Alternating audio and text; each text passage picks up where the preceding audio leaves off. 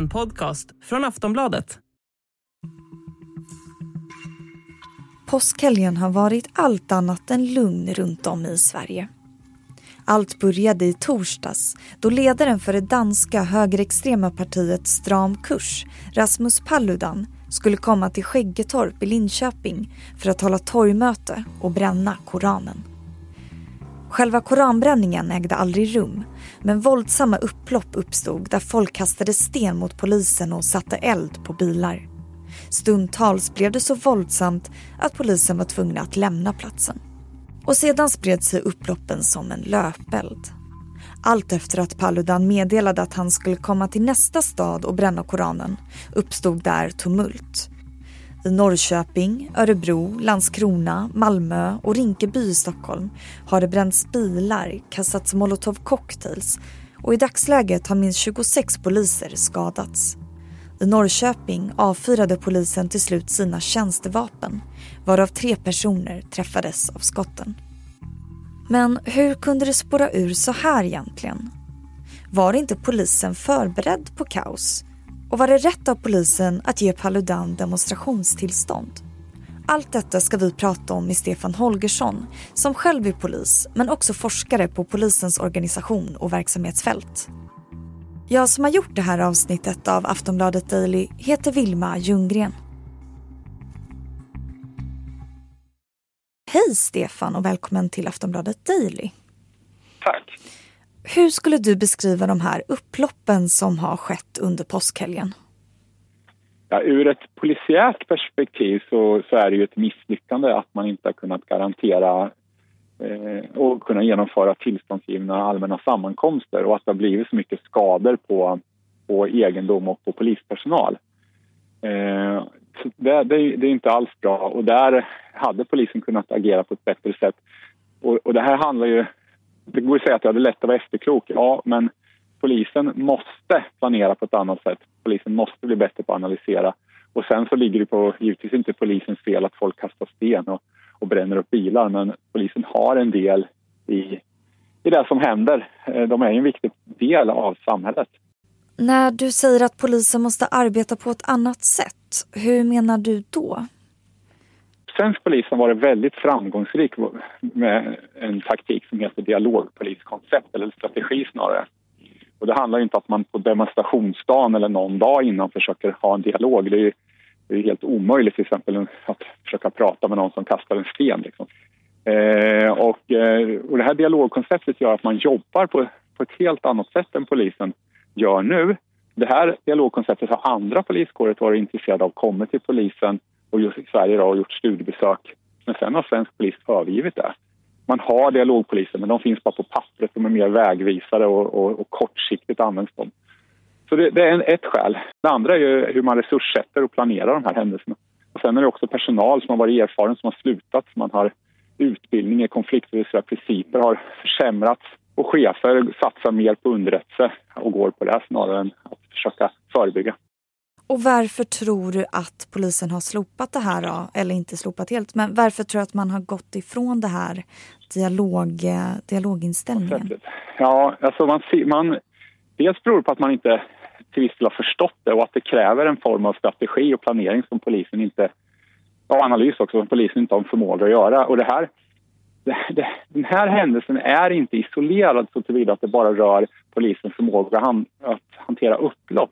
Den här bristande förmågan att planera, analysera och, och styra sträcker sig... Det kan man ta passhanteringen som ett exempel. Man kan ta gängskjutningarna. Alltså det finns data, det finns eh, fakta som polisen har men som man inte tar höjd för.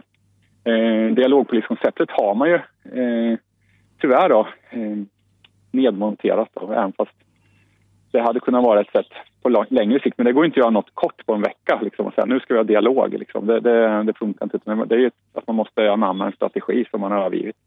Upploppen har skett som en protest mot att Paludan sagt att han skulle bränna Koranen på olika platser runt om i Sverige.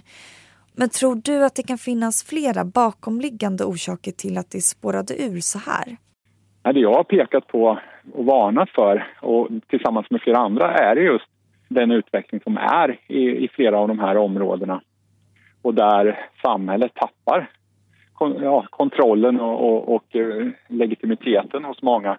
Och där är polisen en viktig aktör som har en stor roll att det har blivit så här. Och framför allt att man inte lyssnar på, på, på det, de synpunkter som kommer. Sen är det ju andra aktörer också givetvis som polisen är väldigt, ja, ser det som väldigt viktigt att peka på att de ska engageras och det är ju korrekt. Men man får inte bortse från att polisen är en jätteviktig representant och aktör i de här områdena som, som agerar på ett sätt att det är lätt att de här typerna av, situationer eh, uppstår och att polisen blir hatad helt enkelt beroende på deras sätt att agera. Eh, och det ursäktar inte att man kastar sten och bränner upp, det, det vill jag ju poängtera, men det, det kan förklara. Men att polisen till exempel har skjutit under det här upploppen, vad säger du om det?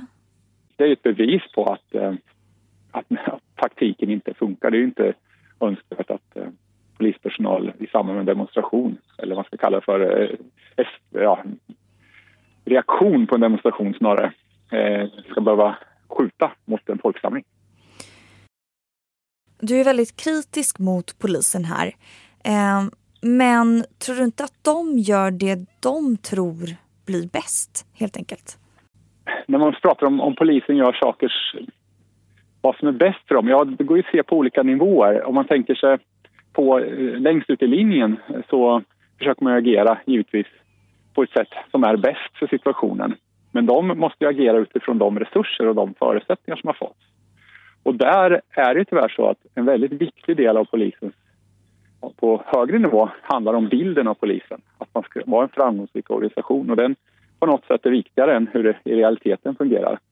Men eh, det jag har sett är ju att eh, hela tiden handlar om att man när något går snett så säger man att eh, vi behöver mer resurser, vi behöver mer lagstöd eller bättre lagstöd och vi behöver mer ut, annan typ av utrustning.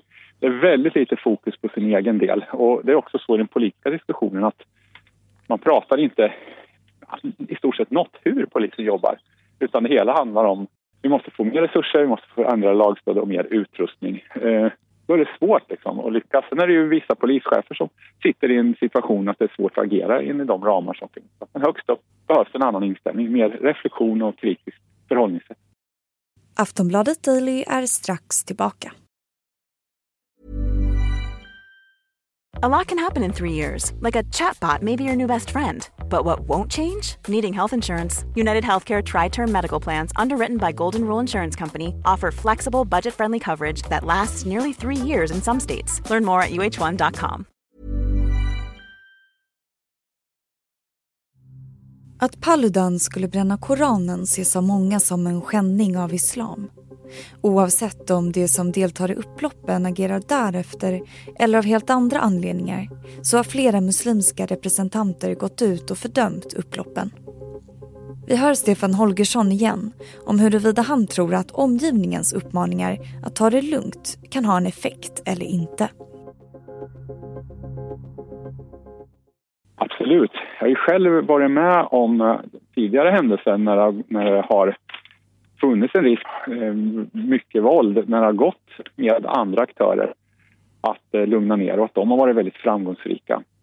Eh, sen finns det en, en tendens liksom att man förenklar och att om man kritiserar polisen till exempel så, så förenklas det som att, att man är emot polisen och att det är allt är deras fel och det är viktigt att poängtera att det menar inte jag. Och på samma sätt när det, när det blir problem så här så skyller man på en del som skyller på muslimer och annat, annat liksom, eh, som, har, som har kopplingar till det när, när eh, det inte alls behöver vara så att de, många har gjort bra insatser liksom så, och, och verkat för att eh, valet minimeras eller blir mindre än det kunde bli också.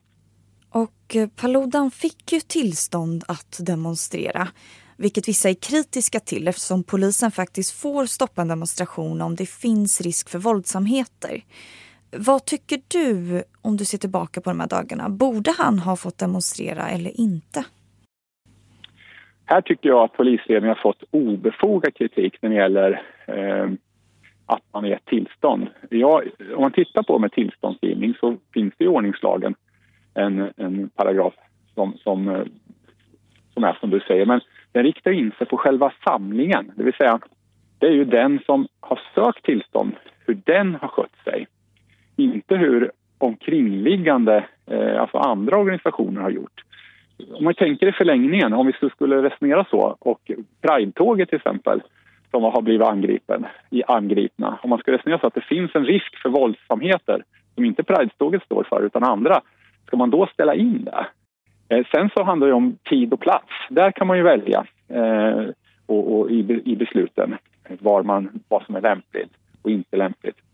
Sen finns det också risken om man inte beviljar tillstånd. Då finns ju risken att den personen struntar i tillståndet och ändå åker till en plats och en tid som är mycket sämre för polisen. Det har vi sett vid tillfällen och eh, därför finns det ett skäl liksom, att man försöker när man ger tillstånd att, det blir, att man gör en avvägning vad som är bra för polisen och samhället och vad som är bra för den här som vill uttrycka sina åsikter.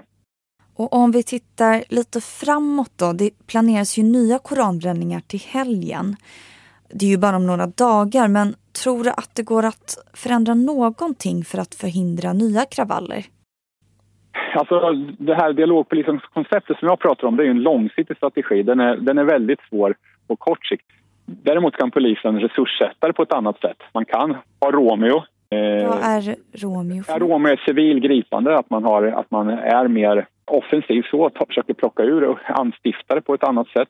Man kan använda fordonen på ett, på ett bättre sätt, i vissa fall bakgårdar så här, som är svårt att köra. Men jag har sett filmer där, man, där jag ser att man, man har varit för lite folk för att, och man tillämpat riktigt det konceptet med, med fordonen på det sätt som har gått eller, eller borde ha gjorts. Men, då, men då, är det ju, då måste man ha personal, man måste kunna stänga in från två håll. Det går inte att jaga folk springande när man själv har ganska tung utrustning och sen de har gympadojor. Liksom. Då måste man vara rätt bra att springa. Det är i och för sig en del poliser som är, men inte alla. Det var allt för idag. Tack så mycket Stefan Holgersson för att du medverkade. Ja, det var så lite. Du har lyssnat på Aftonbladet Daily med Stefan Holgersson, polis och forskare på polisens organisation och verksamhetsfält. Och med mig, Vilma Ljunggren. Tack för att du har lyssnat.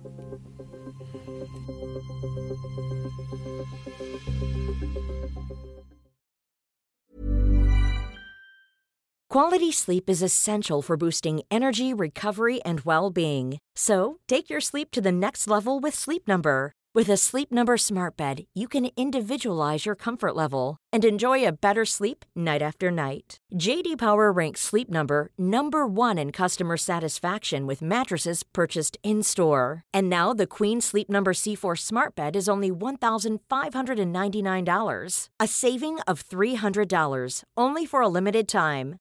For JD Power 2023 award information, visit jdpower.com/awards. Only at Sleep Number stores or sleepnumber.com. Du har lyssnat på en podcast från Aftonbladet. Ansvarig utgivare är Lena K Samuelsson. Tired of ads barging into your favorite news podcasts? Good news. Ad-free listening is available on Amazon Music. For all the music plus top podcasts included with your Prime membership.